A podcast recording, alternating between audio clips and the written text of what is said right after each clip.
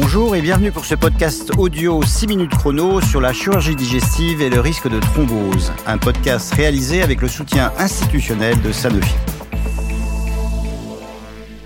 La complication thrombotique n'est pas l'apanage de la chirurgie orthopédique. La chirurgie majeure abdominopelvienne et la chirurgie abdominale carcinologique sont également à risque élevé de thrombose et imposent une prophylaxie bien définie. Nous sommes avec le professeur Antoine Brouquet, chirurgien digestif et oncologique au CHU Kremlin-Bicêtre, qui va répondre aux questions de ces malades sur le risque thrombotique au cours de la chirurgie abdominale.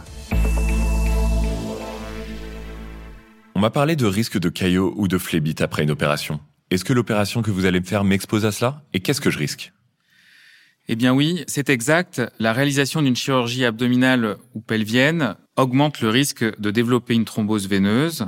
On désigne phlébite la formation d'un caillot sanguin dans une des veines des membres inférieurs.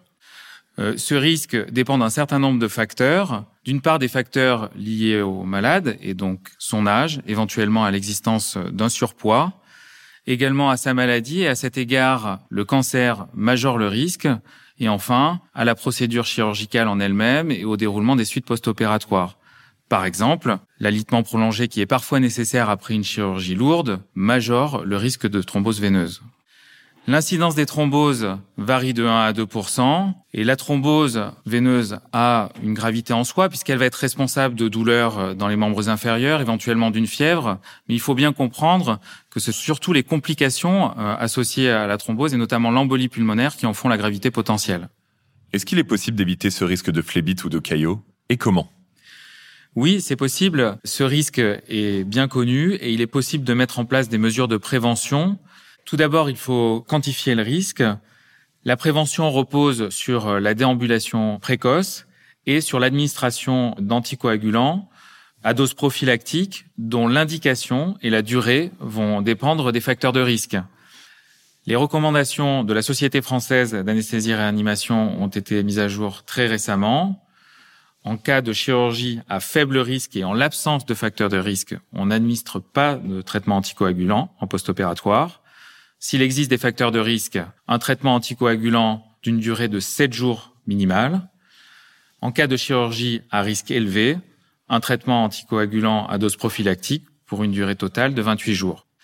Dans tous les cas, le traitement anticoagulant est démarré après l'intervention et repose sur l'injection d'HBPM. J'ai un cancer du gros intestin et vous parlez de m'en retirer un morceau. Est-ce que c'est plus à risque de phlébite comme je vous l'ai indiqué, un certain nombre de facteurs de risque sont liés euh, à la maladie et euh, le cancer en fait partie. Donc la réponse est oui. Le fait d'avoir un cancer majore ce risque, le fait d'être opéré euh, d'un cancer majore le risque.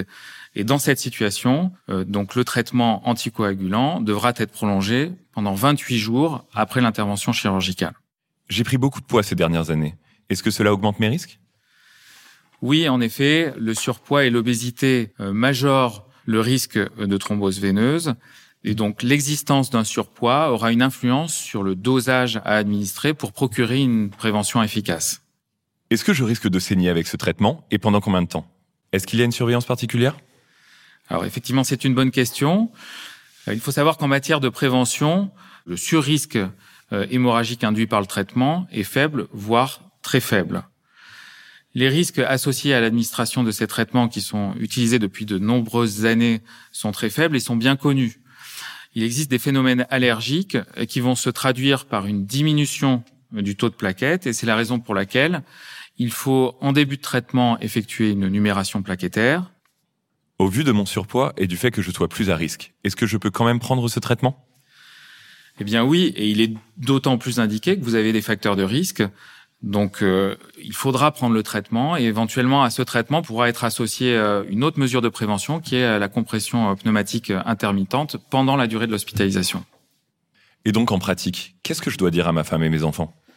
Eh bien, il faut leur dire la vérité, euh, que au décours de la chirurgie, il faudra que leur père, Marie, ait des piqûres régulières d'anticoagulants pour éviter la formation de caillots dans les veines et que ce traitement devra être poursuivi pour une durée totale de 28 jours, 4 semaines après l'intervention.